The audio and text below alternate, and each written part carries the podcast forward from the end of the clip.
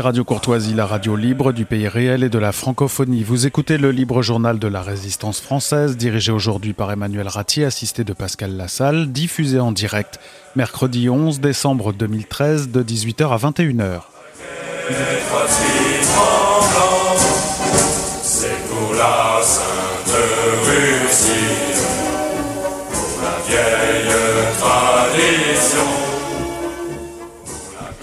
Chers amis, nous nous retrouvons donc pour cette euh, euh, seconde partie de, du libre journal de la résistance française de Radio Courtoisie. Et donc maintenant, je reçois Pierre Hillard, habitué du micro quand même de Radio Courtoisie. Peu depuis quelques années. Ah. c'est un privilège d'avoir euh, votre invitation et j'ai cédé à votre douce violence. Voilà, je vous ai déjà reçu. Hein, bon. Ah non, ah, si, si, si, si, si, Il y a plusieurs années, je vous ai reçu. Ah, c'est avec d'autres personnes. On était. Euh, ah oui, vous n'étiez pas seul. Voilà, mais ça remonte à avant la guerre. Je vous dis pas laquelle. La guerre de Syrie, peut-être. Ah, peut-être, oui. Donc, Pierre Hillard est docteur en sciences politiques. Il a, c'est un spécialiste justement de, le phénomène de la mondialisation et plutôt même du mondialisme, oui. parce qu'il y a une véritable idéologie derrière, mhm. parce qu'il y a une différence entre la mondialisation et le mondialisme. Le mondialisme, ce sont les gens qui tirent les ficelles de la mondialisation. Voilà. On pourrait, pour simplifier, voilà. ce sont les gens qui ont les idées derrière et qui ont été appliquées par des industriels.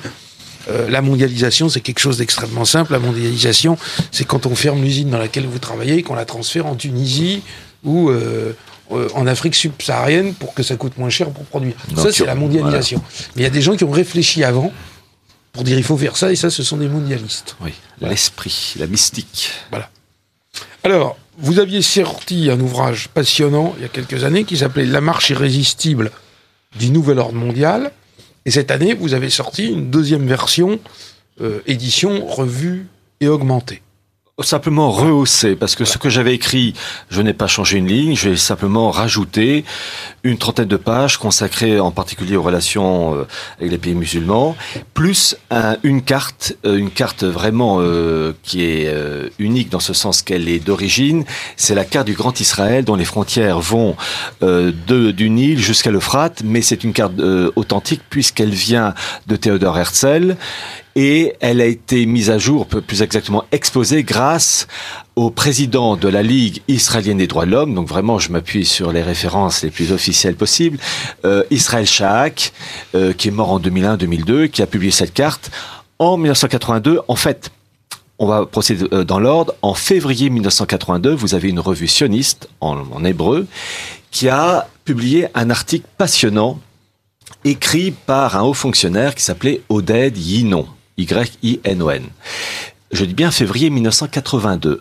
Et cet article, écrit en hébreu, appelait à la décomposition de tous les pays du Proche-Orient, l'Irak avec un Irak euh, chiite, sunnite, kurde, euh, l'éclatement de l'Égypte, de la Syrie, euh, de l'Arabie saoudite. Enfin bref, quand on lit le, Liban, etc., quand on lit cet article qui a été traduit de l'hébreu en anglais par le président de la Ligue israélienne des droits de l'homme, Israël Shak, eh bien on croit lire les événements de 2012, 2013 et bientôt 2014. Et il a traduit ça en juin, 2000, en juin 1982 avec un petit, un petit rajout, une petite présentation, la traduction, il a mis les références de la revue euh, sioniste, euh, donc en langue hébreu, et avec tous les noms du comité de rédaction de la revue sioniste, comme ça, euh, au cas où. Et il est mort, je crois, en 2001. Il n'a jamais été poursuivi pour invention, falsification. Alors en face, on l'a traité de tous les noms, mais on l'a jamais condamné, ou plus exactement poursuivi en justice, parce que ce qu'il avait traduit, c'était authentique. Et dans cette traduction, il avait ajouté la carte du Grand Israël euh, qui avait été proposée par le Théodore Herzl, aussi un rabbin qui s'appelait le rabbin Fishman, il a mis toutes les références et j'ai réussi à trouver ce document, qui est un document évidemment épuisé, auprès d'un euh, tout simplement d'Amazon Canada. Enfin, le, et c'est un particulier qui vendait ce petit livret de 26 pages euh, assez cher, mais quand il s'agit de documents officiels, je suis prêt à casser ma tirelire. Et donc, euh, grâce à ça, j'ai pu obtenir ce document et le publier. Et évidemment, je n'ai aucun souci parce que c'est la source officielle.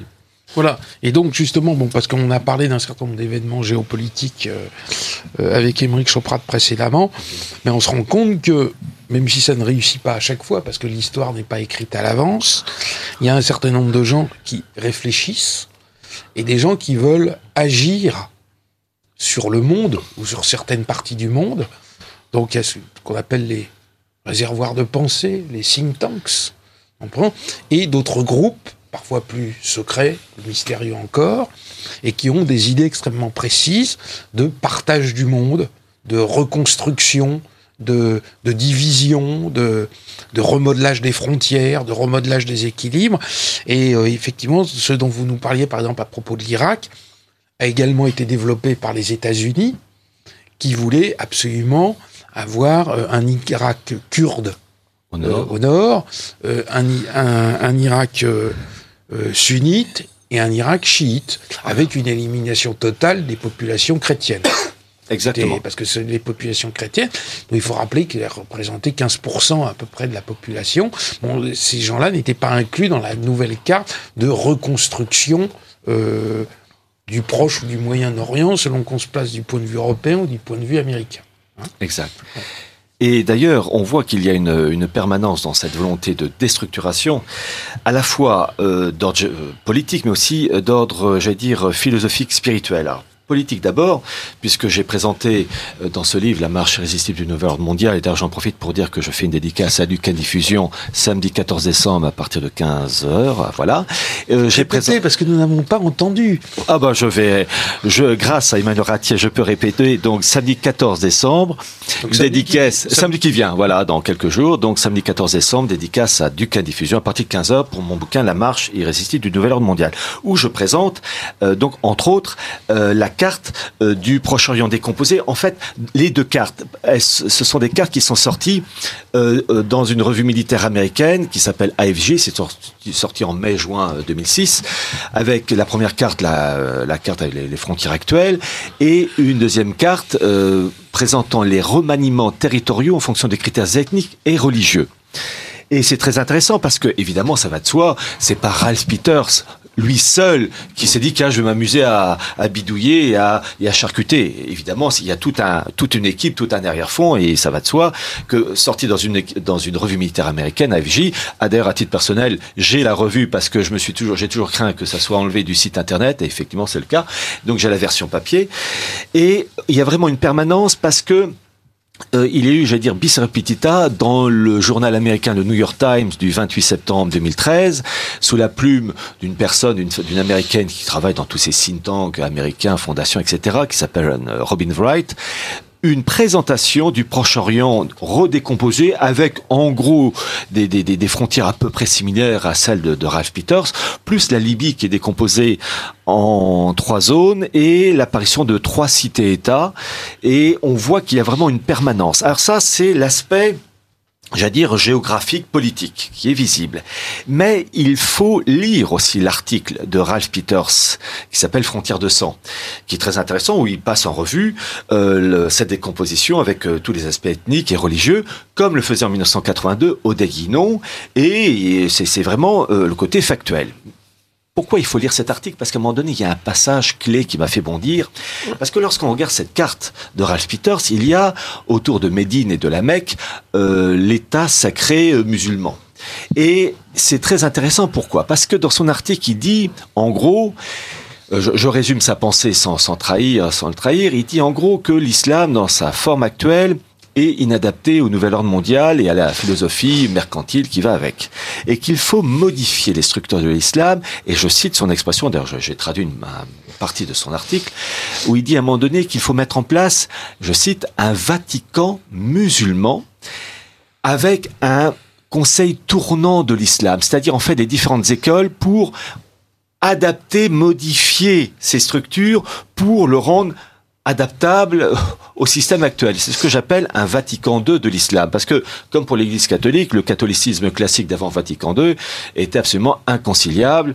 Euh, quand vous aviez, par exemple, le pape Saint Pie qui disait tout restaurer dans le Christ, évidemment, avec Bill Gates, ça marche pas. Mais depuis euh, Vatican II, donc depuis Jean XXIII jusqu'à jusqu'au pape, euh, pape actuel, pape François, eh bien, il y a une, une, je vais dire, une judaïsation en fait euh, de, des, structures mêmes euh, du catholicisme. C'est pas pour rien d'ailleurs que dans le Vatican II, on a euh, l'action déterminante euh, du Congrès juif mondial. Il suffit de lire les mémoires de Garrett Reckner, qui était secrétaire général du Congrès juif mondial depuis 1936. Il a commencé à 25 ou 26 ans, et on voit très bien une volonté de judaïsation parce que la, finalité de l'histoire, c'est la revanche de la synagogue sur l'Église. C'est ça le truc. Donc, quand on lit, euh, euh, comment dire, Ralph Peters, on voit bien qu'il y a une volonté de modifier, outre les frontières euh, territoriales, la mentalité qui va avec. Et euh, c'est ce qui se produit et ils sont prêts à passer par la porte ou par la, fenêtre pour y arriver. C'est très intéressant parce qu'on voit des, propos similaires dans les documents européens, en particulier dans le cas de la PEV qui a été lancée par la Commission européenne dans les années 2003-2004, PEV, politique européenne de voisinage, qui dit qu'il faut non pas coopérer, mais intégrer, c'est le mot, enfin le verbe utilisé, euh, intégrer les pays sud-méditerranéens d'un point de vue politique économique à l'Union européenne. Et cette Union européenne qui elle-même s'intègre aux États-Unis, en fait, un bloc nord-américain pour la mise en place d'un marché transatlantique. Donc on voit un immense euh, mécano euh, politique euh, philosophique, parce que toute euh, euh, politique repose sur un front philosophique religieux, qu'on qu soit croyant ou pas. C'est pas euh, uniquement des émanations comme ça, purement euh, techniques, mathématiques. Et on, on voit qu'il y a un arrière-fond qui a été préparé depuis très longtemps. Euh, ça ne surgit pas comme ça. Euh, la, la, construction européenne, qui a été lancée officiellement avec le traité de Rome, elle n'a pas démarré le jour de la signature. Il y a un arrière-fond. Pareil pour la, la, la création d'un bloc nord-américain qui se met en place. Pareil pour la création du marché transatlantique. Déjà, le président Kennedy en parlait.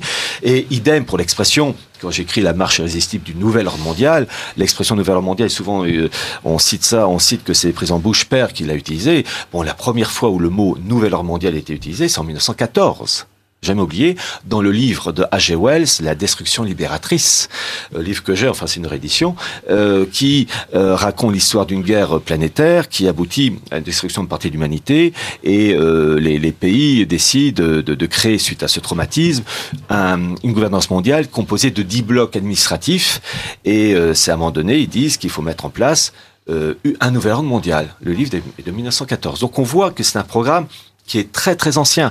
Je, cite un autre exemple, euh, mais ça, ça va de pair. Vous avez par exemple la gestion des villes, et c'est très important parce que tout ce qui est ville, cité, on, revient à une forme de féodalisme où les cités-États vont avoir, euh, le, comment dire, le, le, le vent de, en, en, poupe. Euh, vous avez actuellement, enfin depuis 2004, un institut planétaire qui s'appelle CGLU, Cité Gouvernement Locaux Unis, qui a été à un moment donné d'ailleurs dirigé par un certain, je crois que vous le connaissez, un, un certain Bertrand Delanoë. Et euh, actuellement, c'est le maire d'Istanbul. Euh, je vais citer ça au hasard. Pas Bertrand Delanoë, Bertrand Delanoë est toujours maire de Paris. C'est le nouveau président de cet organisme qui est le maire d'Istanbul. Non, parce que je ne voudrais pas qu'on croise oui, oui. que nous sommes critiques vis-à-vis -vis ah, de non, non, en non, disant qu'il est maire d'Istanbul. Euh, non, non, oui, Bertrand Leder a été à un moment donné, je crois, jusqu'en 2010-2011, j'ai plus la date exacte, président du CGLU, Institut Planétaire. Actuellement, son remplaçant, enfin son successeur, c'est, je crois, le, le, maire de, enfin c'est un Turc, hein, euh, je crois que c'est le maire d'Istanbul. Et euh, CGLU euh, en fait, euh, gère donc tous les, les villes et collectivités, euh, collectivités locales dans tous les domaines, et c'est subdivisé en sept blocs. Et l'Union européenne est une des franges, une des sections. Alors, ils ont un site internet, vous tapez CGLU, euh, Cité Gouvernement Locaux Unis, et euh, pas de problème pour voir les informations. Mais chose très intéressante, c'est pour vous montrer la profondeur, l'arrière-fond de la boutique. C'est que CGLU, qui a été créé officiellement en 2004, euh, d'ailleurs avec sous les auspices de, de, de, Jacques Chirac en particulier, et en fait la réunion de trois instituts chargés de, de la gestion des villes. Euh, alors euh, il y en a euh, un institut qui s'appelle la FMCU, la Fédération mondiale des cités unies, dont un, oui, des... un des grands spécialistes était Yann Moncomble qui avait consacré ah, plusieurs Yann, le grand Yann voilà, Moncomble pour qui, avait, qui j'ai beaucoup d'admiration. Voilà, qui avait signé plusieurs chapitres dans différents ouvrages consacrés à la Fédération des Cités Unies, la Fédération mondiale des villes jumelées, ce genre voilà. d'organisme qui et fonctionnait euh, déjà voilà. parce que c'est un phénomène effectivement très ah oui, ancien. Euh, la Fédération des Cités Unies a été créée en 1956-57. Et c'est très intéressant de voir que son premier président, c'était un religieux, un chanoine que on connaît tous puisqu'on en apéritif on prend ouais, souvent. C'est le chanoine Félix Kir. Voilà. Euh, vous avez Métropolis qui je crois qui a été créé dans les années 80, qui je crois est dirigé par l'actuel président d'Île-de-France. Euh, un socialiste. Jean Poluchon. Jean Poluchon, merci, je crois, à vérifier. mais Paul Hochon. Voilà. Mais le premier institut planétaire chargé de la, gestion des villes, tout ça dans le cadre d'une gouvernance qui était qui s'appelle IULA, c'est aussi en anglais pour Union internationale des autorités locales, a été créé en 1913. Vous vous rendez compte, il y a un siècle. Donc il y avait déjà il y a un siècle de ça des personnes qui réfléchissaient, qui savaient très bien que la gouvernance mondiale n'arriverait pas euh, de, leur vivant, mais ils se repassent le, relais. Mais d'ailleurs, c'est la grande force d'ailleurs des, des, élites, en particulier anglo-saxonnes, comme Cecil Rhodes, euh, de, de poser les jalons qui vont peu à peu permettre la création euh, de ce qu'on voit. C'est il y a une gestation qui est très longue, mais à la fin, quand l'accouchement arrive, là, c'est béton. Euh, on aura l'occasion de. Un exemple avec le Parti communiste en France. Hein, qui remet toujours, vous savez, le 19 mars 62. Oui. Ils ont fini par l'obtenir. Leur, leur Pendant, fétiche. Voilà. Bon, mais il y a toutes sortes d'autres exemples où quand ils veulent absolument obtenir des noms de rues, vous savez, oui, oui. bon, ils finissent par l'obtenir parce que euh, vous savez le, le, fait que par exemple des syndicalistes qui avaient cassé des, des, usines etc ne soient pas condamnés. Alors on présente une fois, deux fois, trois fois et quand le gouvernement a quand même besoin du soutien des la quatrième fois ils le font passer. Un, ce sont des gens qui ne renoncent jamais. jamais. Et les mondialistes, d'ailleurs bon, les communistes étant un cas particulier du C'est une branche, c'est une branche. Ce sont des gens qui ne renoncent jamais et qui remettent toujours ça se poursuit sur plusieurs générations. Et à la fin, euh, question d'usure. Et donc, euh, pour montrer, c'est ça qui est, important, c'est comprendre que ce qu'on voit, que ça soit la construction en peine, le marché transatlantique, qui officiellement a été lancé par le, le, Obama, tout à voilà, hein. euh, tous ces événements en fait sont le fruit d'une gestation très profonde. Quand je dis, par exemple, pour le Nouvel Ordre mondial, c'est 1914, mais en fait, il faudrait presque qu'il y a, 2000 ans d'histoire dans, l'histoire du nouvel ordre mondial. Euh, je, cite toujours cet exemple, qu'on soit croyant ou pas, euh, lorsque Satan soumet le Christ euh, en disant, si en lui, présentant toutes les richesses de la terre, si tu t'inclines, si tu, oui, t'inclines devant moi, eh bien, tu, pourras jouir de toutes ces richesses. Et arrière Satan, l'homme ne vit pas que de, pain, etc. Et, en fait, c'est toujours, c'est si vraiment on a une vision terrestre, horizontale de la chose, c'est-à-dire une vision purement de, de, de jouissance des choses matérielles. C'est le nouvel ordre mondial, en, fait. C'est pour couper du lien vertical qui mène à Dieu vers euh, la grâce et la rédemption. D'ailleurs, c'est le rationalisme qu'on voit chez des, euh, gens style Cominius, enfin Kominsky de son vrai nom, mais Cominius, euh, 16e siècle, euh, qui a été un, comment dire, qui était un tchèque, qui a joué un très grand rôle dans l'esprit du rationalisme et qui a joué un très grand rôle en particulier, c'est lui qui a à l'origine la création des bandes dessinées, parce qu'il avait compris l'importance de l'éducation, chose très bien, ma foi, mais ce qui compte, c'est pas l'éducation, c'est l'esprit qu'on met dedans. Il avait compris que pour modifier les esprits, il faut aller toucher les enfants, ce qui est vrai, et par le système éducatif de la bande dessinée, on pouvait euh, tourner la, mentalité des enfants en vue de préparer donc euh, un changement de société euh, bien rationaliste. Ça, ce côté-là, et d'ailleurs c'est pas pour rien que l'UNESCO a donné un prix pour l'éducation qui est le prix Cominius du nom de, de, de ce tchèque. Vous savez, les racines du mal sont anciennes. Alors justement, on va en revenir justement à la possibilité de création. Vous nous parliez de cet euh, espace de super-État islamique sur le, qui serait pris sur le territoire de l'Arabie saoudite. Hein. Donc on abandonnerait l'idée d'une certaine manière d'un vieux mythe qu'on a vu très longtemps comme euh, Jérusalem, capitale des trois religions monothéistes. Parce que c'est un vieux thème aussi, ça, très ancien. Oui, alors, on va, on va, c'est ce que vous dites Parce que je trouve que ça s'oppose un peu. Ah non, non. Non, non, non, non. En fait, c'est le principe des poupées russes. Vous allez voir. Euh, bon, le principe est ancien, ça c'est juste. Euh, quand on parle, par exemple, de la déclaration Balfour, euh, 1916, euh, qui donc est la reconnaissance officielle d'un foyer juif en Palestine par le gouvernement britannique. Alors, Balfour est un prêtre, non car il faut lire le, livre extraordinaire de l'américain, l'universitaire américain Carol Quickley, qui, dans son livre Anglo-American Establishment, qui doit d'ailleurs sortir aux éditions Retour aux sources en version française en quelques mois, normalement, euh, eh bien, il apporte la preuve que le véritable rédacteur de cette de ce document révolutionnaire, c'est euh, Alfred Milner, qui faisait partie de ces élites euh, anglo table ronde, table ronde, et qui était le bras droit du grand Manitou qui s'appelait Cecil Rhodes. Mm. Mais je tiens à préciser une chose, c'est Cécile Rose, Lionel Curtis. Lionel Curtis, c'était aussi un des bras droits de euh, Cécile Rose, qui va être à l'origine de la création en 1919 euh, du euh, l'institut enfin le Royal Institute of International Affairs, qui est le Chatham House. Mhm. Euh, l'équivalent américain, c'est le CFR, CFR avec Colonel House. ce sont des employés de, de, très haut vol du système, des majordomes du système.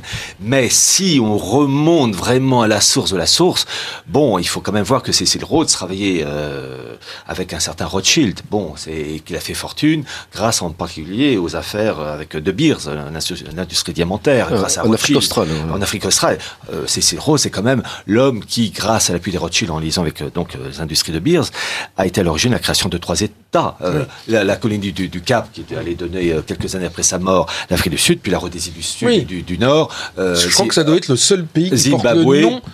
La Rhodésie est le et seul Botswana. pays qui porte le nom. Qui portait en tout cas, mon cher euh, qui portait. portait le nom de son fondateur. Oui, Enfin, c'est je crois que c'est un extraordinaire. cas unique au monde. Euh, pour vous dire l'importance du bonhomme. Et pourquoi je parle de Cécile Rhodes? Euh, Parce que Cécile Rhodes, euh, vous allez voir les, ramifications immenses euh, de cet homme qui est mort en 1902. Euh, Cécile Rhodes, donc, qui était un majordome du système, avec toujours en arrière-fond, euh, il faut dire les choses telles qu'elles sont, l'influence du judaïsme talmudique via, entre autres, l'esprit franquiste des, des Rothschild. Il faut voir en particulier le fait que Cécile Rose avait, dans cette volonté de créer cette gouvernance mondiale à très long terme, volonté de créer euh, les bourses d'études. Cécile Rhodes, Les scholars. euh, voilà, Scholars. voilà. Et euh, chose qui a vu le jour deux ans mort en 1904, et c'est ce fameux Alfred Milner, celui qui a écrit en fait, euh, enfin qui a apposé et rédigé le déclaration euh, Balfour, qui a vraiment lancé la chose. Donc recruter des hommes et des femmes. Au début c'est que des hommes, et ensuite ça a été élargi aux deux sexes. Donc euh, euh, recruter des personnes d'abord très intelligentes, euh, animées d'un esprit mondialiste et qui des personnes euh, occupant tous les postes clés, que ce soit politique, économique, journalistique, militaire, le renseignement, pour faire avancer la machine. Donc un, un- et pour vous montrer l'influence et les conséquences immenses. Euh, je vais vous citer deux, exemples. Euh, vous avez eu, par exemple, lorsque la tentative de mise en place du traité Giscard, Giscard était secondé par un secrétaire général qui était un Anglais, qui était John Kerr. John Kerr, qui était entre autres ambassadeur euh, de Grande-Bretagne aux États-Unis. Bah, John Kerr, il a quitté le poste, mais était jusqu'à une, date- une date récente membre du comité de, de, de direction euh, des bourses d'études Cecil Rhodes. Donc on voit que un siècle après, on a des personnes haut placées. Et puis un deuxième, euh, un autre exemple. Vous avez là, on est en plein dans, la situation avec l'Ukraine, où vous avez officiellement une partie de la population ukrainienne, euh, qui veut le rattachement à l'Union européenne et à l'OTAN, ça, ça va ensemble. Euh, bon, vous avez eu déjà les prémices le démarrage en 2004 avec la, révolution orange. Bon, eh ben, dans cette affaire, il faut bien dire que ce sont les Occidentaux euh, qui obéissent au précepte de Charles-Maurice de Talleyrand, agiter le peuple avant de s'en servir en utilisant, en utilisant des, des ONG, des fondations, style Freedom House, euh, Fondation Soros, etc. Et puis l'Allemagne aussi via ses fondations, je pense à la fondation Konrad Adenauer, j'en toucherai deux mots tout à l'heure. Eh bien, le, euh, en 2004, euh, la Freedom House était dirigée par, euh, donc qui, qui agissait en Ukraine, et dirigée par un Américain qui s'appelait James Volzey, qui était Oui. l'ancien patron de la CIA et boursier, bourse d'études Cecil Rhodes. Donc on voit ce travail de très très longue haleine. On, on le voit très bien. Enfin, excuse-moi. Mais allez-y, ça me permet de boire un peu. Voilà. On le voit très bien, parce qu'effectivement, moi qui m'intéresse depuis très longtemps au mondialisme, quand on parle d'en faits et documents, etc., euh, qui en ai parlé dans plusieurs de mes livres, etc., quand on suit le profil justement de cette. euh, euh, ce que Jean-Yves Gallou appelle cette super classe mondiale, quoi. Ces, ces gens qui transnationaux, etc. Il y a beaucoup de points communs psychologie. pour les études. Non, non, il y a aussi le profil psychologique, mais les études, les endroits par où ils sont passés, ils sont passés par euh, telle université et pas telle autre. Ils ont eu telle bourse et pas telle autre. Et on se rend compte que c'est un processus de sélection pour euh, avec un système de renvoi d'ascenseur, donc j'ai décrit dans mon livre Au cœur du pouvoir sur le sur le club Le Siècle, qui est le club le plus puissant de France. C'est exactement le même système euh, au niveau international. Euh, vous en aviez longuement parlé. Euh, je me souviens plus si c'était dans la marche irrésistible euh, du Nouvel Ordre Mondial euh, ou si c'était dans l'autre, euh, sur la French American Foundation. Euh, c'est dans la marche irrésistible du gouvernement dans mondial. hein. Bon, et on a vu que, Hollande. vous aviez été un des premiers à en parler, et on voit les gens qui ont été sélectionnés depuis. François et on Hollande. voit que ces gens, mais vous avez eu Najat Vallaud-Belkacem. Les Young. Leaders, c'est une famille Bon, Young Leaders. voilà. Ces gens-là sont des gens qui sont sélectionnés et qu'ensuite, les journalistes vont se retrouver patron de telle radio, patron de tel journal, comme avant, ils avaient tel énarque va se retrouver secrétaire général de l'Élysée. Ils ont une accélération de carrière. Exactement. et ce qui est présenté bon, c'est un sujet, je dirais que c'est mon sujet, je dirais le club le siècle. Bon, c'est toujours le même processus. Les gens, quand vous les rencontrez, vous disent non, non, mais c'est un simple dîner amical. Tout cela n'a pas d'importance. Vous devriez vous intéresser. Les plus intelligents disent, par exemple Gilles Kepel, par exemple, ah. vous dit non, vous devriez vous intéresser au Builder Group, Group, parce que eux ont de l'influence. Quand vous intéressez au Bilderberg Group, ils vous disent non, non, on se retrouve en amis pour faire un petit golf, mais intéressez-vous à la trilatérale. Et c'est toujours un système. Alors qu'en fait, à, au moins 40%, ce sont les mêmes. Oui, Avec le Forum économique de Davos. Bon, Ils se retrouvent partout. Et la French American Foundation est un excellent exemple. Parce qu'il est toujours plus facile vous avez un grand talent, Pierre Hillard, mais moi qui ai moins de talent, je m'intéresse surtout à la France. Il faut surtout pas vous dénigrer, Emmanuel Ratier. Non, mais les livres pondus. Euh, non, mais si vous voulez, plus, je pense que les Français sont plus sensibles quand on leur parle de la France. Voyez, oui. Souvent avec vous, ce, vous avez ce petit bémol, c'est euh, euh, d'abord parler de la France, d'autant plus que je suis patriote français, donc ça va de soi, je défends mon, mon pays, mais toujours euh, se dire que la France ben, ne vit pas seule et qu'il faut aussi connaître l'action des autres pays qui peuvent agir. C'est pour ça que c'est très parlant c'est la French American Foundation, c'est vraiment parlant pour les gens parce que on peut leur décrire des gens qui vont connaître. Si vous voulez, quand vous parlez d'un ancien secrétaire d'État euh, euh, américain, quand vous parlez d'un ministre argentin, etc., les gens ne savent pas qui c'est.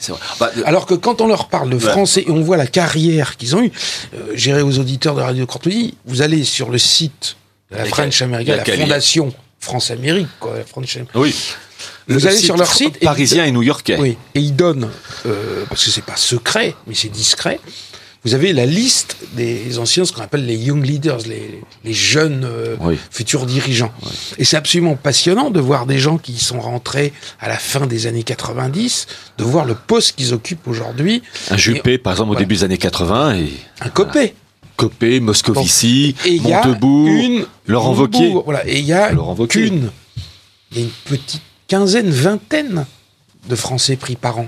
Mm. Oui, ah oui, hein c'est du sélectif. Très très sélectif. À un moment donné, même a eu euh, du Pontaignan, mais il a demandé qu'on retire son nom. Oui en disant que c'était une erreur, qu'il avait vu de la lumière et qu'il n'avait pas compris ce que c'était. Mmh, voilà, bon, ah il y est quand même allé. C'est, oui. Ça me rappelle, c'est comme François Bayrou qui disait qu'il n'avait pas été membre du siècle. Oui. Bon, Quand j'ai publié le document, comme quoi il était membre du siècle, il pouvait plus nier. Mais il n'empêche, non, non, c'est une erreur. Euh, enfin, ils disent, enfin, en tout cas, c'était du Pontignan qui disait qu'il était allé uniquement pour, pour euh, prononcer une conférence. Mais, mais, pour y aller, il faut être recruté. Vous savez, c'est comme pour passer un concours, l'ENA.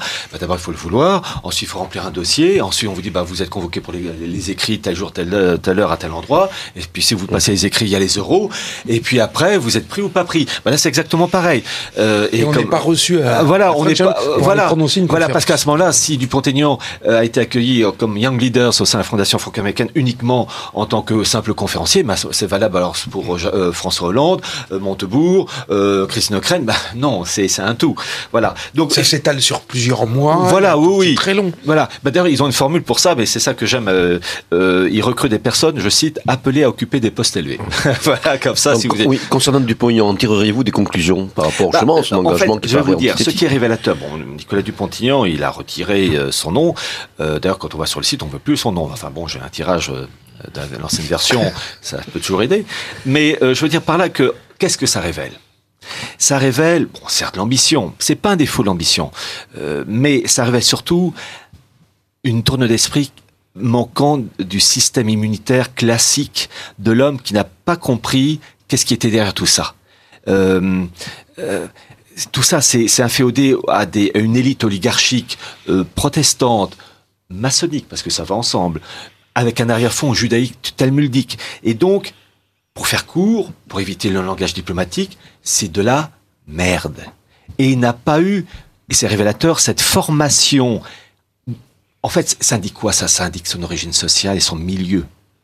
Ça indique qu'il n'a pas eu des parents, je vais dire, Nicolas, qui a un certain style de pensée à avoir, une éducation classique, vieille France, qui donne un système immunitaire moral et philosophique qui rend hermétique à ce genre de choses. Voilà, c'est ça. ça. Non, ce qu'il y a, c'est que moi, je pense qu'on peut effectivement se tromper ou évoluer, mais De là à demander de barrer et ne jamais en parler, et c'est surtout prétendre qu'on y a été en tant que conférencier, ça ne tient pas la route. Donc ça va pour les gens qui connaissent pas le sujet, il y a peu de gens qui connaissent bien le sujet. Bah, je peux vous dire une chose, les, propos de mon éditeur François-Xavier Guibert, euh, je le dis, euh, il m'a dit, il m'a pas donné l'origine, il m'a dit que lorsque j'avais révélé ça, il a ajouté Nicolas Dupont-Aignan est aux 400 coups.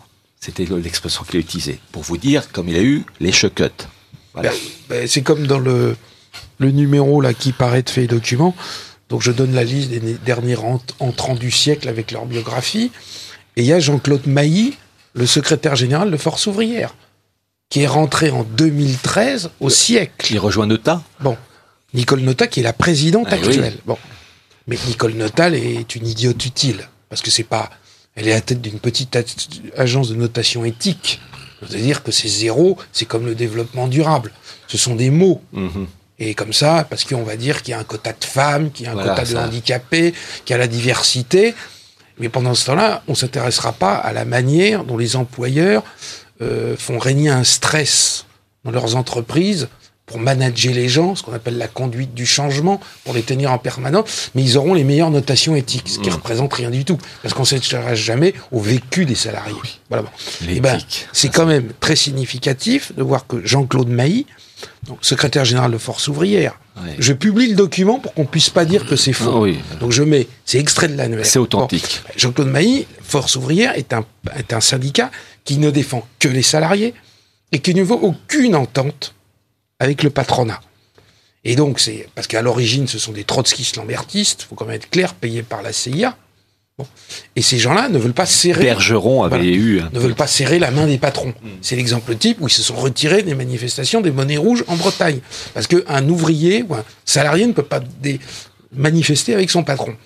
Vous vous rendez compte, moi, c'est sidéré. J'ai vu une nota, aujourd'hui, il y a Jean-Claude Mailly. Vous vous rendez compte, le patron de la deuxième, troisième confédération ouvrière française, enfin, de salariés français, beaucoup de fonctionnaires, mais enfin, il y a quand même des salaires du privé, tous les mois dînent avec les grands patrons. Donc c'est ce genre de choses qui vous permet de juger de la loyauté des gens et du fond qu'ils ont eux-mêmes.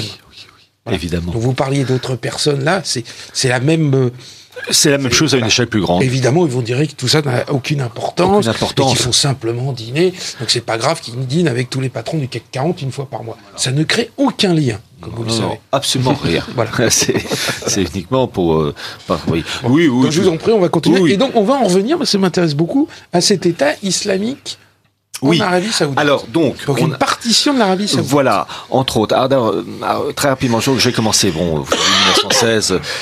Euh, déclaration Balfour, en fait, euh, Milner, mais en c'est Rothschild dans, dans l'histoire. Euh, ensuite, 1917, des accords Sykes-Picot qui euh, vont donc procéder au démantèlement de l'Empire ottoman. Et comme par hasard, l'Irak et le Koweït vont revenir à l'Angleterre. Et puis nous, on se ramasse les dates avec la Syrie le Liban. bon, quoique aujourd'hui, on sait qu'il y a des réserves de, gaz au large de, de la Syrie de, et de, de, Chypre. Enfin, à l'époque, la connaissance à l'époque, c'est l'éponge de pétrole et gaz, c'était l'Arabie... Enfin, c'était l'Irak et le Koweït. Pour le euh, Royaume-Uni. Voilà, et pour le Royaume-Uni. Et d'ailleurs, c'est pas pour rien qu'il y a eu, euh, je, je, le dis qu'un, nous sommes euh, le 11 décembre, 2013, bientôt on va fêter le centenaire de la Première Guerre mondiale, français, française, on va pas vous donner la raison profonde à l'origine de la Première Guerre mondiale, qui est les raisons, c'est l'Alsace-Lorraine, tout ce que vous voulez, etc.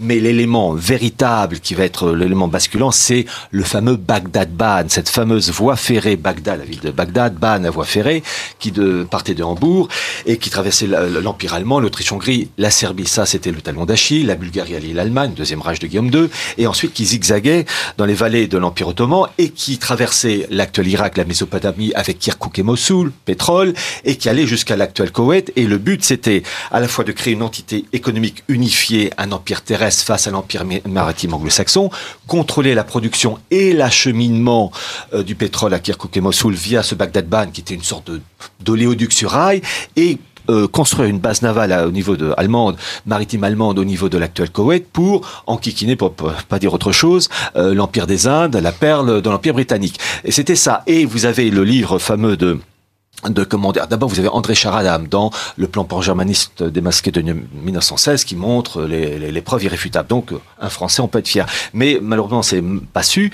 Et euh, les, les, Anglais se rendaient compte que si la chose allait à son, à son, but, enfin, à finalité, eh bien, les Allemands, Empire terrestre, allaient contrôler le robinet de pétrole et l'Empire britannique qui était passé, comme tous les pays de l'époque, fin 19e, début 20e siècle, du charbon au pétrole, eh bien, l'Empire britannique maritime dépendait de l'Empire terrestre allemand pour la production de pétrole, les Allemands euh, ouvraient et fermaient le robinet. Ce inacceptable, voilà. Voilà. Et vous avez en particulier le livre de William Engdahl, Pétrole Histoire d'un siècle, qui est sorti en 2004-2005, qui publie euh, l'original du Times de 1894-95 dans ces eaux-là, où les Anglais, enfin l'article du Times dit si les Allemands réussissent ce Bagdad Ban, c'est terminé pour nous, Empire britannique, première puissance, c'est terminé. C'est donc, c'est entendu, euh, il faut faire quelque chose. Et pas pour rien, d'ailleurs, que vous avez eu plein de guerres balkaniques avant la guerre de 14, comme par hasard, le Bagdad Ban, bah, ça, a retardé les travaux, etc.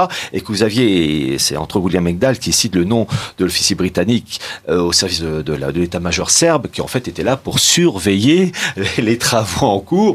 Et bon, euh, bon, euh, la guerre éclate en 1914 et les Perdu euh, dans cette affaire. Oui, c'est vrai dans les Balkans, on aurait mis le couvert plusieurs fois. Hein. D'abord pour se libérer de l'Empire ottoman, ensuite contre la Bulgarie. Donc voilà. c'est vrai que. Ah, oui. Des... Et vous savez, ce, cette histoire du, avec la, la, Serbie qui était le, le talon d'Achille, on retrouve la même chose en mars 1999 avec la Yougoslavie de Milosevic, qui lui ne voulait pas plier sous la coupe anglo-américaine en particulier pour permettre le passage de l'éoduc et de, gazoduc. Et bon, bah, mars 1997, euh, 99, pardon, l'OTAN euh, tape sur la Yougoslavie de Milosevic. En quelques semaines, les choses sont réglées.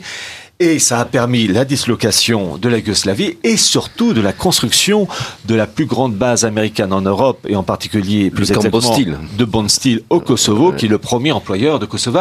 Et qu'est-ce que c'est? Ben, Bondsteel est une vigie pour surveiller le passage de ces éoducs et gazoducs, avoir un, un, une zone de contrôle dans tout cet espace balkanique avec la mer Noire, la Turquie. Voilà, il y, y, a, y a un arrière-fond. Bon, alors.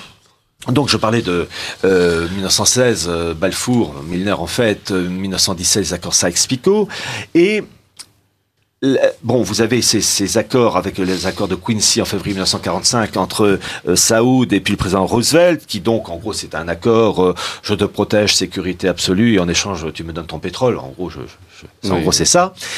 Et puis, vous avez cette volonté maintenant qui est de, maintenant prégnant de voir un, un changement, bouleversement des, frontières et en particulier créer euh, modification de l'islam via la création d'un état sacré de l'islam, un Vatican musulman, comme ils disent eux-mêmes. Alors, ce qu'on voit, ce qu'ils veulent faire, ce n'est qu'une cause, ce que j'appelle la cause seconde. Dans le cas du nouvel ordre mondial, il y a une réorganisation politique, économique, etc., avec la création de blocs continentaux. L'Union européenne est le prototype plus avancé, mais vous avez pareil, à un degré moindre avec l'Amérique du Sud, l'UNASUR. Vous avez euh, la même chose pour euh, l'Amérique du Nord, qui s'appelle l'ALENA, l'équivalent de la CE, mais ils veulent mettre en place un bloc communauté nord-américaine, communauté nord-américaine projet qui est déjà dans trois domaines, hein, euh, politique, économique et sécuritaire militaire. Pour l'aspect euh, sécuritaire, la chose est lancée depuis juillet 2013 et de la manière la plus officielle possible, puisque vous avez eu en juillet 2013 la sénatrice Diane, avec deux N, Diane Feinstein, qui a présenté lors d'une audition au Congrès, au Sénat, pardon, au Sénat américain, euh, la politique de la NSA, donc je rappelle, la NSA c'est un institut américain, donc pour le territoire américain, et la un de ses collaborateurs montrait un grand tableau qui montrait le rôle de la NSA couvrant un seul et même bloc territorial, Canada, États-Unis, Mexique réunis. Voilà, c'est s'appelle le, périmètre de sécurité nord-américain dans le programme euh, que je raconte dans mon livre La, la marche irrésistible du nouvel ordre mondial. C'est sur, euh, c'est sur YouTube. Vous tapez Diane Feinstein, euh, communauté nord-américaine, NSA, vous aurez la vidéo, truc officiel. Donc on voit qu'il y a un projet. Mais outre cette réorganisation politique économique, il y a une tournure d'esprit qui va avec, une religion universelle. Et euh, cette religion universelle passe entre autres par, euh, comment dire, une forme d'uniformisation des, des, religions, et en particulier l'islam, d'accord, mais le catholicisme, d'où Vatican II. Et euh, en particulier, je, je, je, citais le rôle du Congrès juif mondial dans le, le Vatican II, euh, lorsque vous avez, il y a un mois, un mois et demi de ça, le pape François qui a reçu les dirigeants du Congrès juif mondial, ces derniers ont dit, avec beaucoup de justesse d'ailleurs, que euh, les relations entre les juifs et les chrétiens étaient vraiment très bonnes, surtout depuis cinq décennies. Donc on a vite vu à, partir de quelle date ça commence. Oui, il y a un peu l'adoption des communes des les lois de Noé. Ah, bah, vous m'avez euh, devancé le noachisme. D'ailleurs, je rappelle. Alors, espèce de loi commune qui voilà. est poussée par les fondamentalistes américains. Voilà, disons que j'y allais par étapes.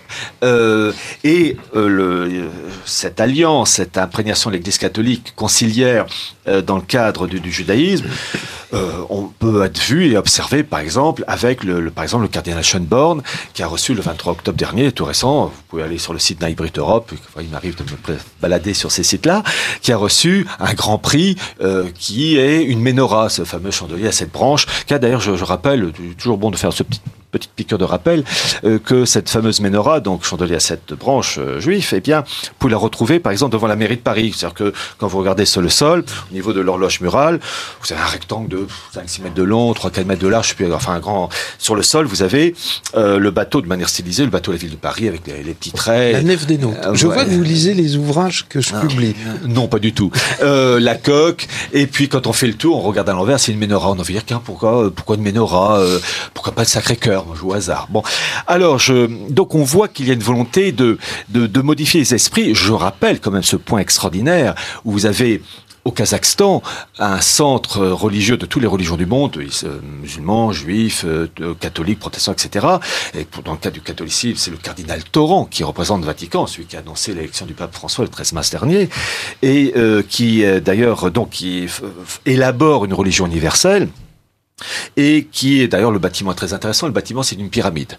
C'est très pourquoi une pyramide? C'est toujours euh, c'est jamais cubique, c'est une pyramide. D'ailleurs euh, c'est un cadeau qui a été fait par le président kazakh, le président Narzaïev en 2009. Nazarbayev. Pardon. Euh, pardon Nazarbayev. je prononcerai mal, pardon pour l'accent, qui a offert comme cadeau lors de sa visite en 2009 en voyant le pape Benoît XVI une pyramide. vous avez la vidéo sur internet. Oui, je l'ai vu cette vidéo. Ah d'accord, très bien. C'est étonnant. Hein, non, ça va ensemble. Vous savez. Je, oui, non, je veux dire c'est c'est logique, euh, parce que tous les papes depuis euh, Vatican II sont dans la, ligne du euh, nouvel ordre mondial. Il, suffit de lire, ne serait-ce que, par exemple. Oui, je parle du bâtiment lui-même, hein, voilà, et son cadre. Je, rappelle le premier message de Noël du pape Benoît XVI, qui d'ailleurs que j'ai retranscrit une partie dans mon bouquin La marche irrésistible du nouvel ordre mondial, où il dit de mémoire, homme parfois fragile, prends la main de l'enfant de Bethléem afin de t'engager dans l'édification du nouvel ordre mondial. Alors, évidemment, avec ça, il aurait dit prends la main de l'enfant de Bethléem afin de combattre le nouvel ordre mondial et de restaurer la royauté du Christ, alors j'aurais été ahuri. Je me suis dit, ah, un truc que je piche plus. Ben, évidemment, il n'a pas dit ça. Ben, il faut dire que depuis le premier pape conciliaire Jean XXIII, euh, qui a reconnu, euh, comment dire, les droits de l'homme comme socle euh, de, de, de, de l'organisation planétaire, euh, il faut pas s'étonner. Je rappelle, très intéressant, je, je citais tout à l'heure Gerhard Reckner. Lisez les mémoires de Gerhard Reckner, qui était donc le secrétaire général du Congrès juif mondial, le titre, c'est Ne jamais désespérer, avec un sous-titre qui résume tout 60 euh, ans au service des droits de l'homme et du judaïsme. En français, non En français, l'art de résumer, et qui raconte ces choses très intéressantes, euh, en particulier de, l'action du Congrès juif mondial au sein du, du, de, Vatican II, mais qui surtout raconte ces choses absolument incroyables. Vous avez eu la Déclaration universelle des droits de l'homme adoptée au Palais de Chaillot en 1948. Et puis vous avez aussi la création de l'ONU 45, etc. Bon. Eh bien, l'origine, il écrit noir sur blanc, ça a été lancé, préparé en octobre ou novembre 1944 aux États-Unis, à Atlantic City. Et il dit que lui, enfin lui et ses, ses amis, ils ont élaboré tout un corps de programme pour insuffler ça dans la création de l'ONU et de la Déclaration universelle des, droits de l'homme. Il écrit, mais d'une manière très détaillée, d'arrêter à un moment donné, il y a certains articles de cette Déclaration universelle des droits de l'homme qui étaient très importants. Alors, je ne sais plus le numéro, mais à un moment donné, il, il parle de l'éducation. Il dit l'éducation, c'est une chose très importante. Mais ce qui compte, c'est pas le mot, c'est ce qu'on met dedans. et oui, Gerdrick Note a raison. Et entendu, ce qu'on met dedans, c'est euh, quelque chose qui se rapproche plus du judaïsme talmudique que de la pensée classique euh, française héritée euh, de Clovis ou de Jeanne d'Arc, pour faire une position nette et tranchée. Donc c'est très intéressant de voir ça. Pourquoi? Bah Parce que le pape Jean XXIII, dans Vatican II, va se référer aux droits de l'homme, la Déclaration universelle des droits de l'homme de 1948, elle-même élaborée dans les locaux du Congrès juif mondial lors du congrès d'octobre ou novembre 1944 à Atlantic City. Donc c'est très intéressant de voir cette généalogie de la vérole, parce qu'il n'y a pas de mots, et de voir euh, toute cette évolution, et évolution qui perdure à travers tous les papes. Je rappelle quand même qu'en 1965, le discours du pape Paul VI à l'ONU, il, est quand même, il a quand même reçu, et ça c'est grâce à Yann Moncomble, le prix de citoyen du, citoyen du monde. Euh, voilà. Message d'une dame. Ah Pierre Hillard, vous parlez trop vite, on n'a pas le temps d'assimiler. Pardon madame, pardon, je vais... Mais oui. vous connaissez le sujet. Ah bah alors. Mais c'est pour ça que j'ai invité Pierre Hillard. Vous avez raison, madame, et tous les auditeurs, je vais parler un cran dessous. Voilà. Ah, je ne suis plus seul à parler vite. Hein. Voilà, non mais c'est vrai, mais il y a des moments où on a envie de balancer. Bon. Alors, après, vous avez... Il vous reste 45 minutes. Voilà, en, en, compagnie. alors, oui, alors pourquoi je dis ça? Parce que, donc, il faut mélanger, il faut créer une religion qui va accompagner la réorganisation politique économique planétaire, religion universelle. Et vous avez en particulier le noachisme. Noachisme, Noé, euh, référence à Noé, et euh, noachisme qui est composé de, de, de cette loi. Pour les, pour les auditeurs de Radio Courtoisie, vous vous connaissez tous l'Arche de Noé. Voilà. C'est Noé dont on parle. D'ailleurs, Pierre, lui. Voilà, il y a un film qui va, j'ai vu la bande-annonce en mars-avril 2014, et là je me suis dit, euh, s'ils ont fait ce film, euh, c'est qu'il y a peut-être, c'est jamais gratuit. De Darren Aronofsky. oui, oui, avec un nom très corse. Euh, et euh, d'ailleurs, c'est très intéressant de voir ces films-là parce qu'il y a toujours je, je, un petit détour très rapide. Ces films-là sont très intéressants parce que euh, ceux qui font ces films et scénarios ont une véritable connaissance politique, historique, juridique. Je cite deux exemples. Vous avez un film qui est sorti, un film canadien cette année, qui s'appelle Assaut sur Wall Street, qui raconte, je l'ai vu, voilà, et qui raconte euh, l'histoire de ce convoyeur de fonds qui, est, qui a une trentaine d'années et qui est marié à une femme qui a malheureusement eu, qui a un cancer. Et euh, ça coûte une fortune. Et euh, il, cet homme-là, c'est pas son salaire qui va permettre, il a des assurances, etc. Il a boursicoté, il y a et il, il va se faire rincer par des requins de la finance. Et il va tout perdre. Et sa femme désespérée qui va se, se suicider. Cet homme-là aussi, qui était convoyeur de fonds, est viré de son emploi. Parce que parce qu'en tant que convoyeur ayant tout perdu financièrement il peut avoir des tentations. Donc il est viré. Il perd tout. Il perd sa femme. Euh, il a les requins de la finance qui l'ont plumé. Lui et, d'autres. Il est viré. Bon. Euh, et, dans le film c'est un ancien militaire. Donc il a quelques armes de réserve et il va parce qu'il est animé d'une juste vengeance, se faire, euh, se faire les financiers. Il va en buter pas deux, pas trois, pas quatre, mais un bon ah paquet. Et moi, je l'ai vu en DVD parce que j'ai eu le temps de faire arrêt sur image, parce que j'ai vu le truc passer très vite. J'ai, oh, j'ai vu un truc, arrêt sur image, retour, pour voir lentement la chose. L'agence financière qui l'a plumé, lui et d'autres, s'appelle comment? Elle s'appelle l'agence Huxley comme Aldous, le père de Meilleur des Mondes. C'est très intéressant. C'est comme le film Elysium avec Matt Damon et l'actrice américaine Jodie Foster, euh, vous avez une humanité euh, euh, pauvre, affamée, etc., euh, et, maltraitée, et puis vous avez cette élite, cette oligarchie qui vit dans une immense, un immense vaisseau spatial qui domine la Terre. Une plateforme en Voilà, qu'on voit de la Terre, et cette, cet immense vaisseau spatial est un patagramme comme par hasard, c'est ça se voit tout de suite. Enfin, moi, en tout cas, ça. Et euh, le secrétaire général de cette oligarchie, je, dis Foster, euh, qui dirige tout ça, s'appelle comment? Elle s'appelle, dans la version américaine, le secrétaire Rhodes, mm. comme Cécile. Ils n'ont pas mis Smith, Johnson, Rhodes. Voilà. Bon. Alors, je, là, hop, je ferme la. Donc, je parlais du, du noachisme. Oui. Alors pourquoi le noachisme?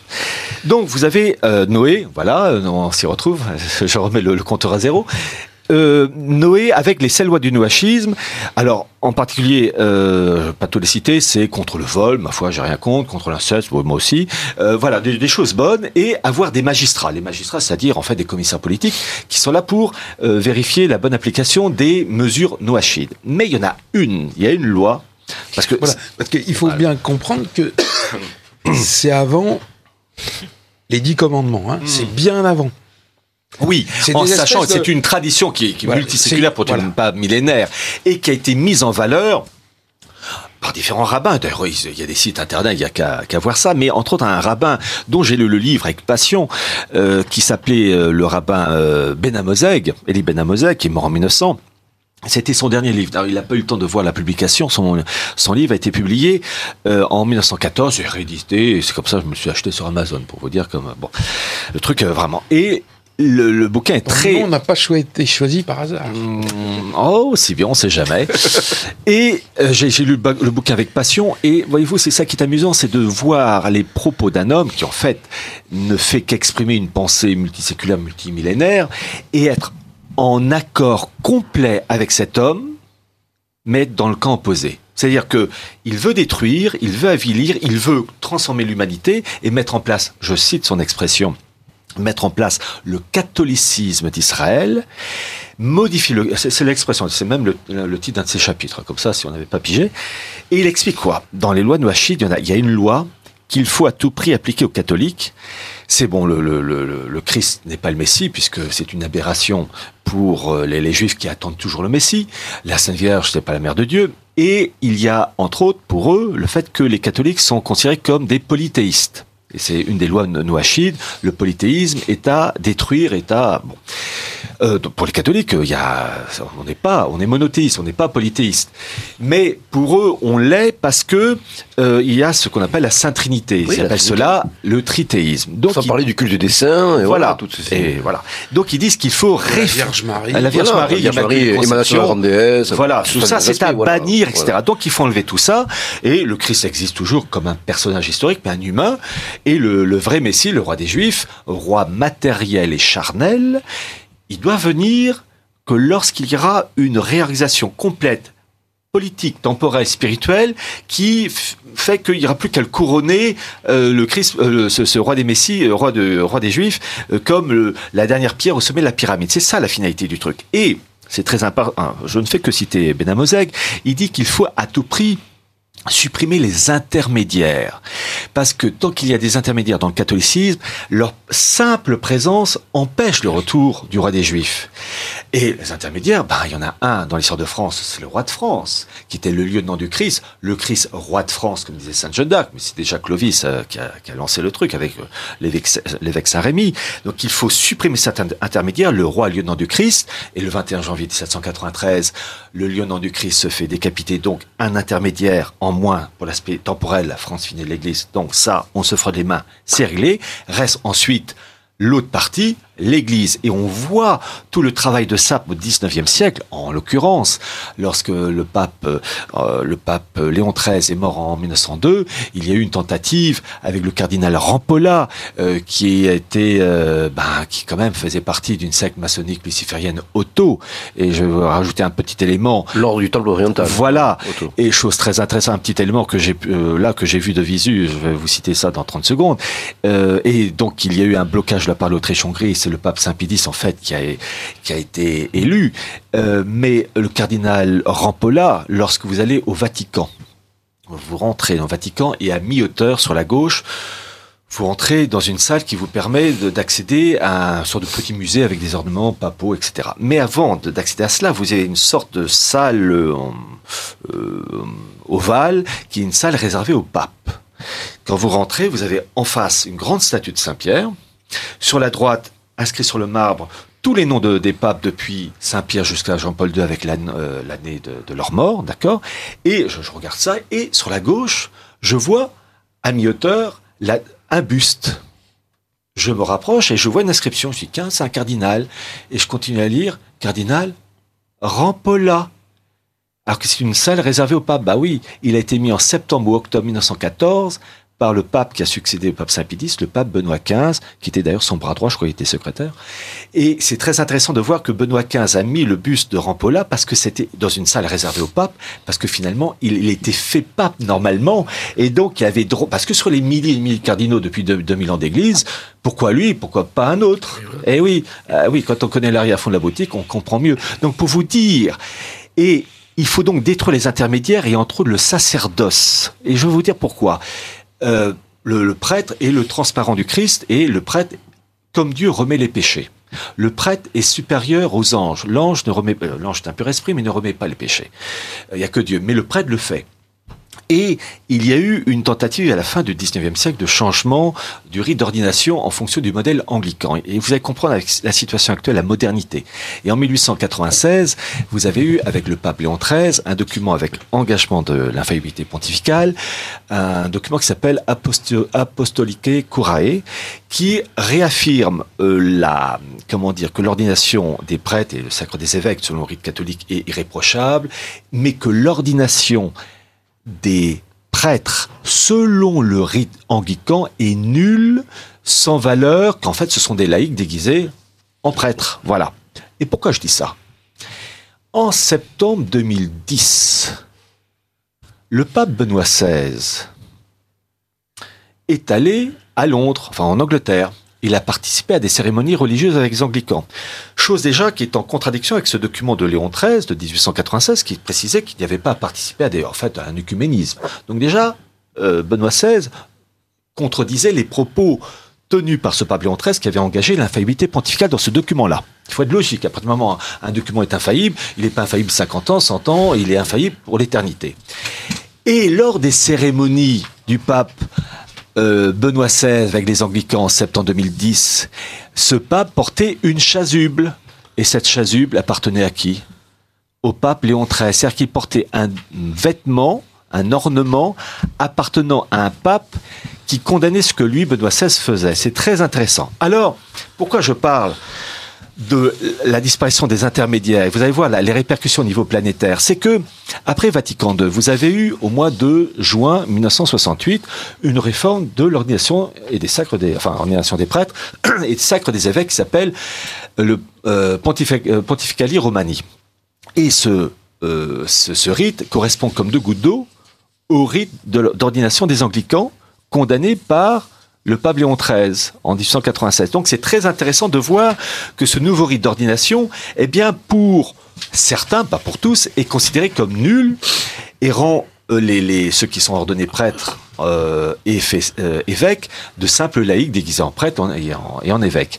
Et c'est très intéressant, pourquoi? Pas Parce que lorsqu'on regarde les papes depuis Vatican II, Jean XXIII, euh, Paul VI et Jean-Paul II ont été prêtres et évêques selon le rite classique d'avant le Pontificalis Romani de juin 1968.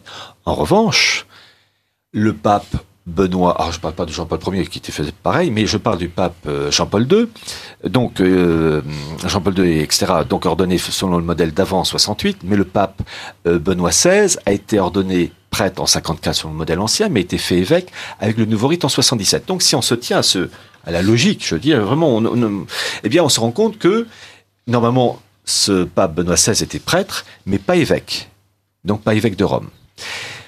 Et le successeur du pape François, j'attendais le soir du 13 mars 2013 le nom du cardinal qui allait devenir pape pour connaître tout de suite la date d'ordination du cardinal en question. Et le cardinal Bergoglio, devenu pape François, a été ordonné prêtre à la fin de l'année novembre ou décembre 1969. Donc avec le nouveau rite. Donc si on se tient à la logique de certains qui disent que le nouveau rite de juin 68, Pontificalis Romani, n'est pas valable et fait qu'on n'est pas prêtre, pas évêque, etc. Si on se tient à cette logique, le pape François aujourd'hui n'est ni prêtre, ni évêque, ni cardinal, mais un simple laïc déguisé en prêtre. Et, donc on a finalement la rupture voulue par Noachide qui veut que Désormais, il n'y a plus d'intermédiaire entre le Dieu, entre Dieu trinitaire et le peuple catholique et l'humanité en général, via le vicaire du Christ. Ce qui explique, en particulier, la fameuse prière de tous les communautés juives du 23 septembre 2012, très courte prière, appelant à l'arrivée du Messie, vous pouvez trouver ça sur YouTube très facilement, vous tapez 23 septembre 2012, Messie, Messia, pour appeler le Messie parce que, sont entendus, les intermédiaires ont été enlevés. Son arrivée était prévue à cette date ah non, pas prévu. C'est l'appelé. Oui, mais enfin. C'est avait une très forte attente. Ah, c'est appelé. C'est-à-dire que dans ces choses-là, ça n'arrive pas trois jours après. C'est-à-dire qu'à partir du moment où il faut une prière de ce style-là, c'est pas dans 100 ans, mais c'est dans non, non, j'avais publié un document dans ma lettre. Il y avait bon, je me suis une bien, série de groupes, bien penché sur la chose. Une série de groupes qui l'attendaient. Euh, les, les, comités officiels qui attendaient. voilà. oui, mais en fait, parce que tout simplement, pour ces gens-là, d'abord, ils estimaient que l'organisation temporelle et spirituelle du monde était suffisamment avancée dans leur but à eux, leur idéal à eux, pour être couronnés, et que la chose est lancée, mais il faut toujours avoir cette vision. Vous savez, euh, euh, un siècle sur Terre, c'est un ciel au, ciel. Bon, bah là, c'est pareil. Dans, il faut, faut avoir quand même laisser passer quelques mois, quelques années. C'est pas non plus chrono comme chez nous. Donc, cette organisation planétaire doit être coiffée de cette religion euh, noachide, qui fait que vous avez une hiérarchie, les gentils, c'est-à-dire les non-juifs, tous les peuples de la terre, peu importe la couleur de peau, le Dieu unique, j'ai bien unique, et entre, le, entre les deux, l'intermédiaire qui a remplacé tous les autres, roi de France, nom du Christ, vicaire du Christ, le pape, le peuple juif, peuple prêtre, intermédiaire entre les deux. C'est la finalité du mondialisme. Le mondialisme est un messianisme. Et c'est très intéressant de voir que le Congrès des États-Unis, dans un document du 26 mars 1991, vous pouvez le voir où a adopté les lois Noachid comme socle, bedrock dans la version en anglais, comme socle de la société américaine, 26 mars 1991. Voilà, donc on voit cette mutation, mais une mutation qui ne peut pas se faire en 3 jours, 3 ans, 30 ans. Voilà, c'est un travail de très longue haleine. Et je, ce que ça risque de surprendre un certain nombre d'auditeurs de Je crois que c'est déjà fait. Évidemment, mais euh, ce que dit Pierre Rillard est absolument exact puisque j'ai les le ah. texte de cette votation. Ah bon euh, Ah, j'ai pas inventé. Complet. Non, non, non, non, mais pour les auditeurs, qui est paru dans un certain nombre d'ouvrages, ouvrages peu diffusés, évidemment. Sauf à Radio Mais effectivement, les lois Noachid ont été votées. Donc, 26 mars 1991. Au début des années 90, justement, comme euh, fondement de, la, dans la version originale. de la société américaine. Et mm. c'était la première application directe. Voilà. Et depuis, il y a une, une aspiration à ce que ces lois euh, minimales, pourrait-on dire, soient appliquées pour les trois Voilà. Et l'islam, et c'est là où je reviens à votre, votre question, à votre remarque, rentre dans cette affaire-là parce que l'islam présente un avantage énorme pour les, lois noachides. Les lois noachides sont contre le polythéisme. Or, dans l'islam, il y a un Dieu unique. Donc, il colle parfaitement. C'est presque un monothéisme chimiquement pur. Voilà, il, colle parfaitement. Le catholicisme, c'est la bête noire, parce que là, là, il faut, il faut nettoyer d'où Vatican II. Non, il y a pire, il y a le paganisme, parce que là, il y a beaucoup de dieux. Donc là, c'est ah non, mais là, il ne gêne pas. Le paganisme ne gêne pas. Euh, euh, le paganisme ne gêne pas parce que tant qu'on reste au niveau terrestre, tant qu'il n'y a pas un lien, un intermédiaire avec l'au-delà, enfin, selon la version catholique, euh, le, paganisme, je crois même qu'il est méprise. Parce qu'ils disent, bon, qu'ils se fassent l'amour avec la terre, les animaux euh, ou les arbres, très bien, ça reste au niveau terrestre horizontal. En revanche, si vous amusez à défendre des valeurs et entrer à la Sainte etc., des valeurs classiques, euh, bah c'est simple. Euh, porter un t-shirt de... Vous voulez être rebelle euh, les, auditeurs qui nous écoutent, vous voulez être rebelle bah, Baladez-vous dans la rue avec un t-shirt représentant Montier Lefebvre. Bah, vous allez voir quand vous allez euh, dans le quartier du Marais ou bien dans du côté de la synagogue, vous allez voir quand vous allez être bien vu. Soyez rebelles. Euh, le, paganisme ne gêne pas pour ces gens-là. L'heure passe, donc j'aurais qu'on en arrive quand même à cet état. Eh ben, bah voilà. Parce qu'il faut aussi qu'on aborde le, marché transatlantique. Voilà. Donc j'aurais qu'on termine rapidement sur bah, cette idée. Donc il faut procéder, mais je reprends les, propos de Ralph Peters, en fait de, de ses petits copains, qu'il faut véritablement modifier les structures euh, de l'islam pour euh, en faire euh, un islam euh, Vatican II, si, je puis dire, mais adaptable au monde. oui, mais est-ce que vous croyez que ça a une chance d'aboutir? Alors, parce qu'on n'a pas vraiment l'impression qu'aujourd'hui ça a une chance d'aboutir. c'est ce qu'ils veulent faire. Donc, tout ce que je, raconte, c'est comme les, propos d'Odadino en 1982, en février 1982, appelant un démantèlement du Proche-Orient. Bon, on voit que la chose est, ben est, lancée, c'est sûr. Est-ce qu'ils vont aller jusqu'au bout? Ça, c'est autre chose. Pareil, il y a une volonté d'imposer les lois nouachides. Alors là, euh, c'est le catholique qui va parler, euh, croyant, euh, comment dire, que comme disait le Christ, les portes de l'enfer ne prévaudront pas contre elles, sans mon Église. je sais que ils se rapprocheront du but n'y arriveront pas et que c'est l'Église catholique qui euh, va renaître, de, si je puis dire, de ses cendres, parce que depuis Vatican II, c'est l'Église conciliaire, elle, est vérolée. Euh, je rappelle quand même cette chose absolument incroyable. non, non, mais Emmanuel Ranier, je vous dis tout de suite, le 13 mars 2013, vous avez quand même les naïbrites d'Argentine qui ont félicité euh, l'arrivée sur le trône de Saint-Pierre euh, du pape François. Et bon, on a envie de dire, écoutez, euh, bon, alors donc, donc pour eux, il faut tenter de, euh, il dit bien euh, Ralph Peters qu'il faut créer un conseil tournant de l'islam avec toutes les écoles musulmanes pour, en gros, gérer cet islam pour le rendre adaptable aux normes occidentales, mondialistes, hédonistes. C'est ce qu'ils veulent faire. Après, passage sur le terrain, l'application, là, je leur souhaite une forme de courage, de ténacité, mais ils sont prêts à tout pour arriver.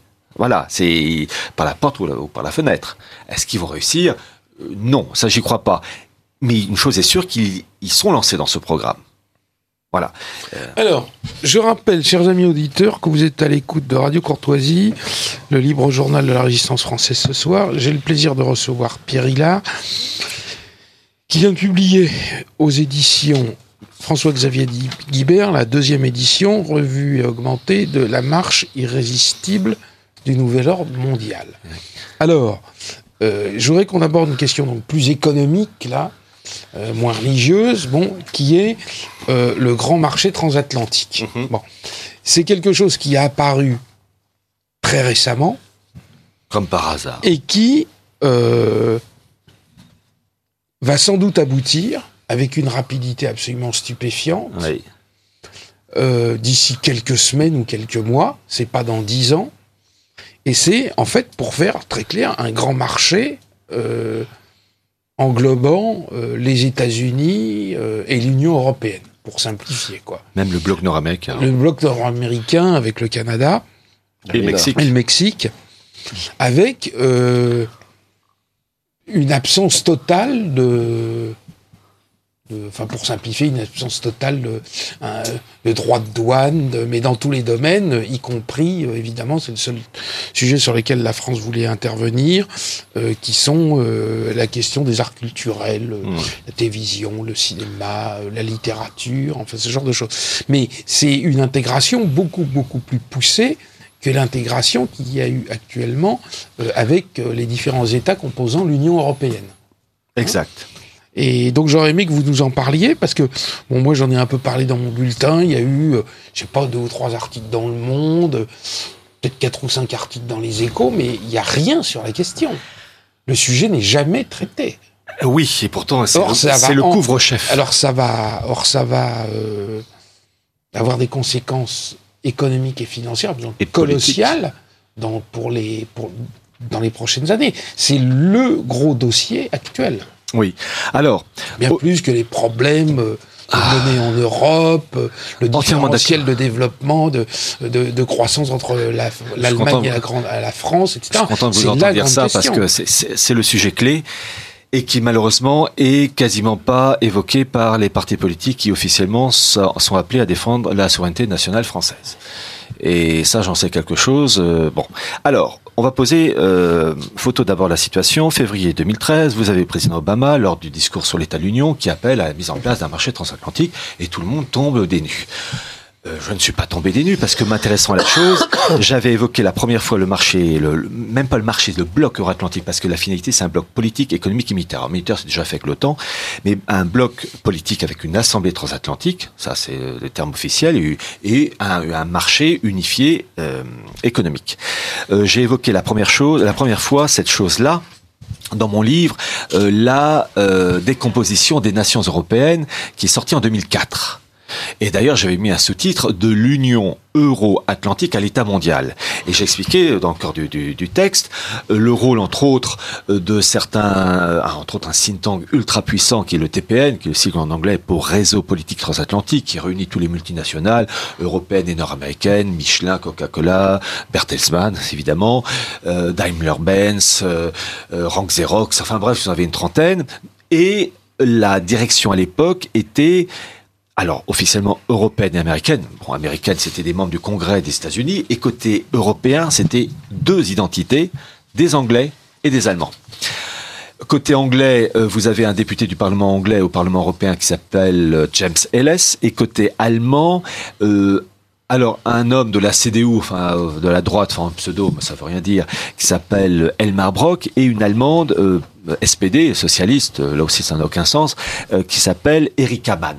Et ils ont donc en liaison avec des think tanks, le CFR, Chatham House, etc., élaboré tout, tout un programme politique économique pour favoriser euh, la mise en place d'un marché transatlantique. Mais ils se sont appuyés avec euh, en particulier des relais très puissants et puissants. Il y en a un en particulier, Bertelsmann. Bertelsmann, je rappelle, c'était un empire des médias qui remonte à 1835. Enfin, ça, ça a en puissance après la, la guerre de 45, 1945. Et c'est aussi une fondation, Stiftung, et qui s'occupe de trois domaines, construction européenne, partenariat transatlantique et les relations avec euh, les pays musulmans et Israël. Euh, pour les pays musulmans, ce sont les discussions de Kronberg. Pour Israël, c'est le dialogue germano-juif. Bon.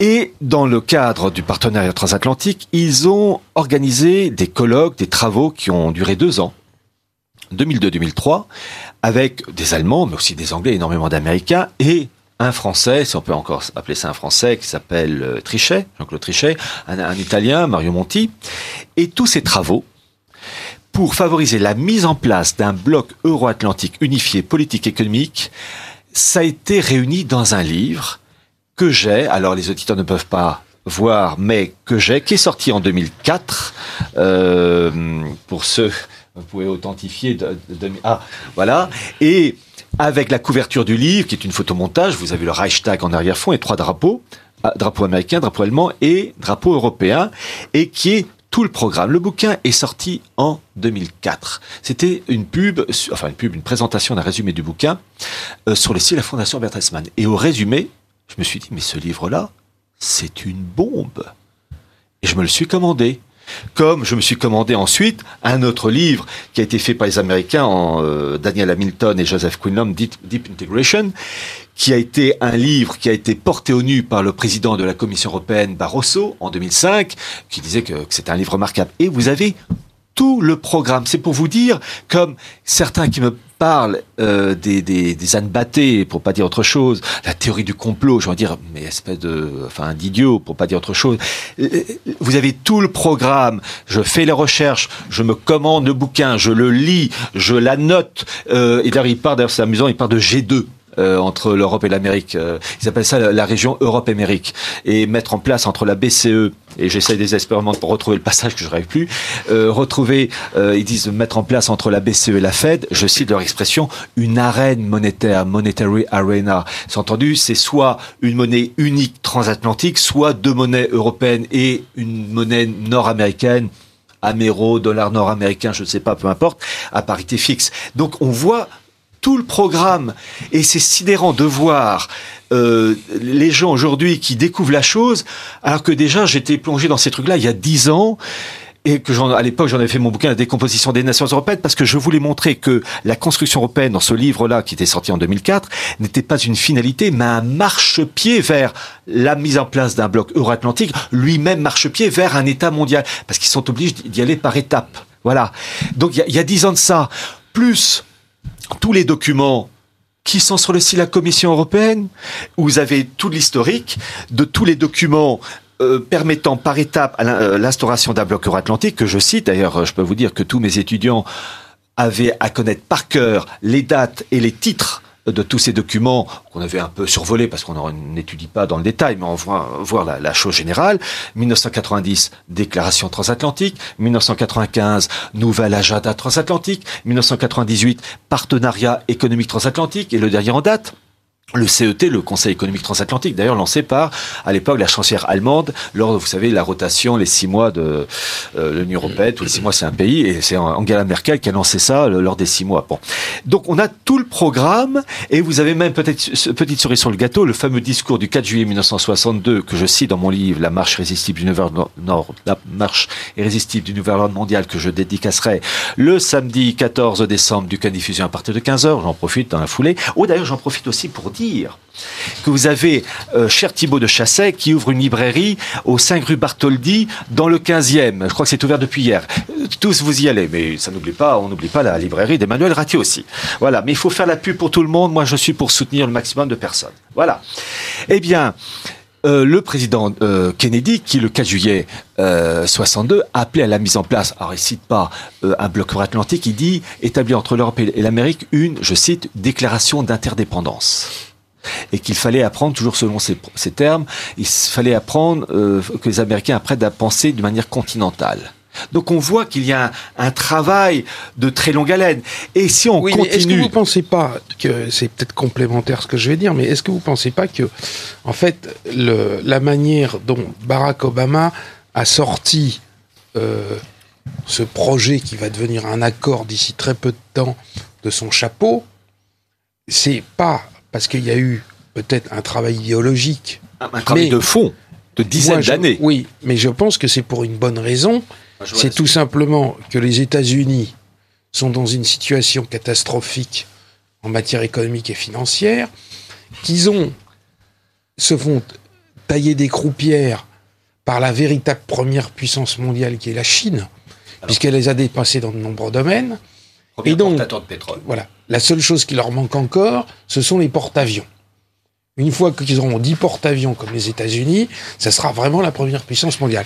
Et donc, que Barack Obama cherche à avoir un nouveau marché, s'ouvrir un nouveau marché entièrement, et le marché le plus facile à pénétrer avec lequel les liens sont les plus étroits est l'Union européenne. Alors, et donc, ça leur permet d'une certaine manière de faire la nique à la Chine qui est en train effectivement de tailler des croupières et de pénétrer, de, de prendre tous les grands marchés européens.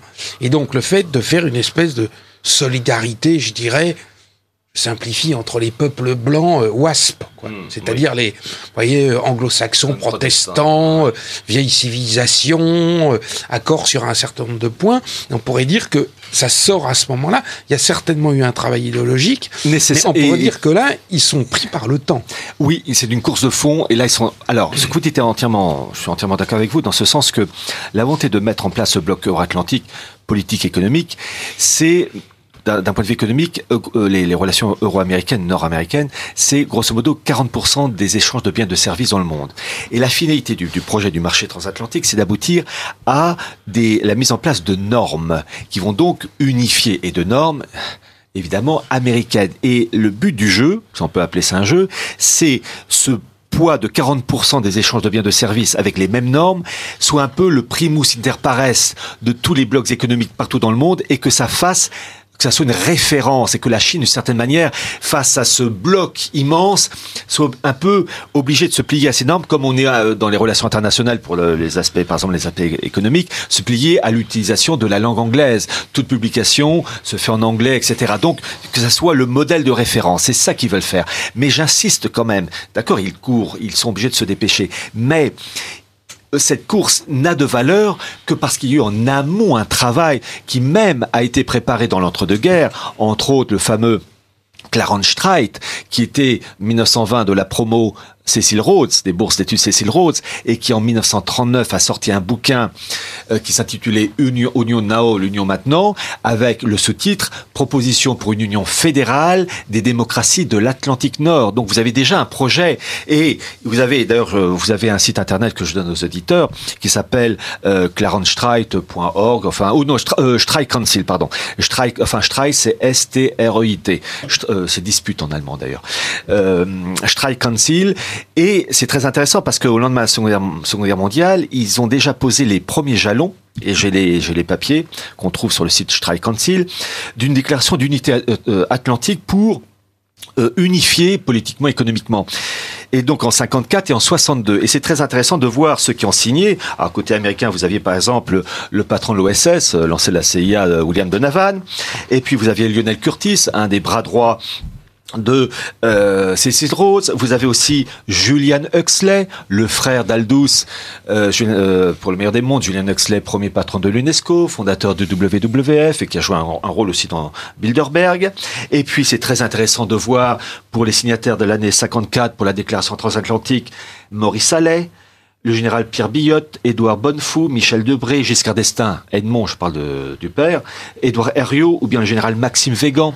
Alors pour le Maurice Allais, je, crois que je mets un bémol, euh, vu la très belle intelligence de cet homme, mais surtout euh, que c'était un homme qui, je pense, comme d'une certaine manière, même si intellectuellement c'est pas le même niveau, euh, comme euh, Dupont-Aignan n'avait pas les ressorts psychologiques et philosophiques pour comprendre l'arrière-fond de la boutique. Euh, il faut se remettre dans le contexte de l'époque, guerre froide face à l'Union soviétique. Et puis, dans la, la, nouvelle mouture de la déclaration transatlantique de 1962, euh, vous avez par exemple Eric Blumenfeld, côté allemand, qui a signé ça, et Blumenfeld est à l'origine de la création dans les années 50 d'Atlantique Brücke, pont atlantique qui est vraiment un signe de, de, haute volée, qui était à un moment donné dirigé par Thomas Enders, l'actuel patron de ADS. Et vous avez entre autres euh, le, le, comte Freiherr Karl Theodor zu qui, est, qui était le grand-père de l'actuel ministre de la Défense d'Angela Merkel et qui s'est fait choper suite à une affaire de doctorat. Voilà. Donc on voit euh, que vous avez euh, un travail d'arrière-fond qui permet, qui a permis à Barack Obama de lancer le projet qui doit en théorie voir le jour en 2015. Alors je dis bien en théorie parce que par exemple, pour l'exemple du bloc nord-américain, euh, Canada, États-Unis, Mexique, en théorie, il a été lancé de la manière la plus officielle en 2005 au Texas, à Waco. Là aussi, je me suis toujours demandé pourquoi Waco, avec président Bush, fils, Paul Martin côté canadien et Vincente Fox, je crois, côté mexicain. Enfin, peu importe les noms, ce, ne sont que des employés, ces gens-là, pour le lancement d'un bloc nord-américain qui devait voir le jour en théorie en 2010. Bon, euh, euh, pour l'aspect militaire euh, et sécuritaire, la, chose a été lancée, l'unification en juillet 2013, mais pour l'aspect politique et économique, c'est pas encore le cas. Il y a toujours entre la théorie et la pratique un décalage.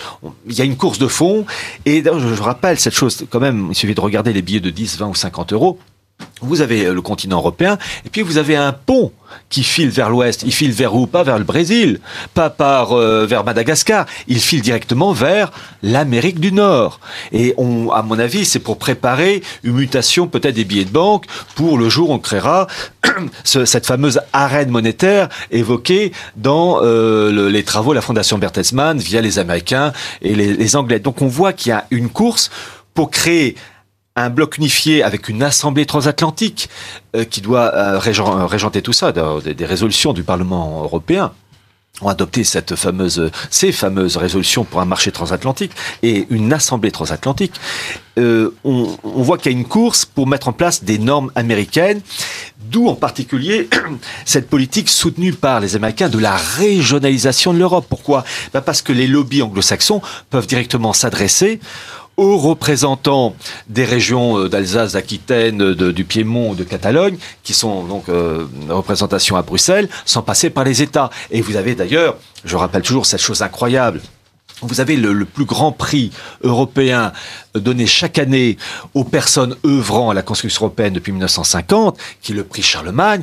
Eh bien, Normalement, je dis donc euh, euh, prix donné aux personnes euh, œuvrant à la construction européenne. Donc normalement des Européens. Bah, vous avez quand même eu en 1987 Kissinger et en 2000 le président Bill Clinton. Et dans son discours que j'ai lu, qui est sur le, le site euh, carlsprice.de, mais qui traduit en, enfin, en allemand et en anglais, eh bien, il dit à un moment donné, il rend hommage à la régionalisation de l'Europe pourquoi le président des États-Unis dit qu'il faut y aller, qu'il faut soutenir la régionalisation de l'Europe à Tiapardi Parce que tout simplement, les lobbies américains se frottent les mains.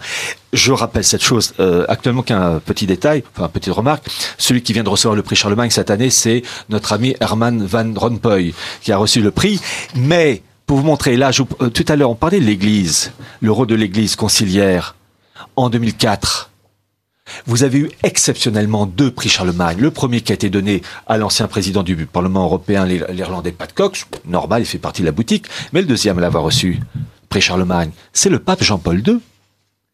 Il a reçu le prix Charlemagne comme Simone Veil, et c'est très intéressant de voir que quand même un prix, c'est le reflet d'une pensée philosophique commune. Comment peut-on donner un prix, pré Charlemagne en l'occurrence, à quelqu'un qui officiellement est contre euh, l'avortement, Jean-Paul II, et l'autre qui est pour?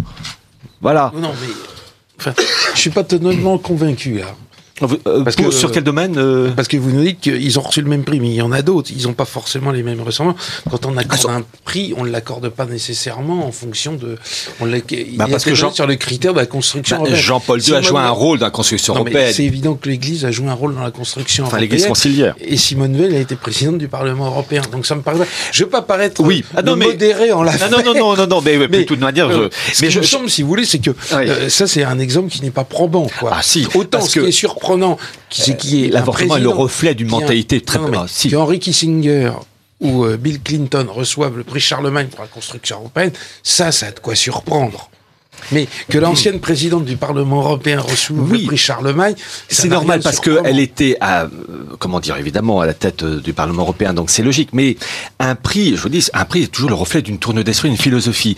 Or, comment peut-on accorder un prix à quelqu'un occupant un poste éminent, la chaire de Saint-Pierre, et le même prix à une personne qui, parmi toutes ses activités, a promu une loi qui est une violation complète des lois du catholicisme. Donc il y a quand même une logique. Je crois que les membres du jury ont leur propre logique qui n'est pas la logique des ah, gens qui la reçoivent. Mais s'ils ont eu cette logique, c'était pour donner les, les, pleins droits à quelqu'un qui a joué un rôle en faveur du nouvel ordre mondial, qui est le pape Jean-Paul II. Je suis désolé, vous allez être obligé de nous quitter. Cette émission était trop courte.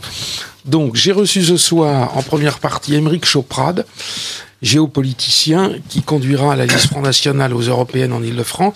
Et en seconde partie, Pierre Hillard, pour son ouvrage La marche irrésistible du gouvernement mondial, qu'il signera samedi à la librairie du Ken. Nous nous retrouvons dans quatre semaines. Samedi 14 décembre. Ben, j'ai dit samedi prochain. Ah bon, Donc, et nous nous, nous nous retrouvons dans quatre semaines et je vous souhaite un excellent Noël et une très bonne année. Bonsoir.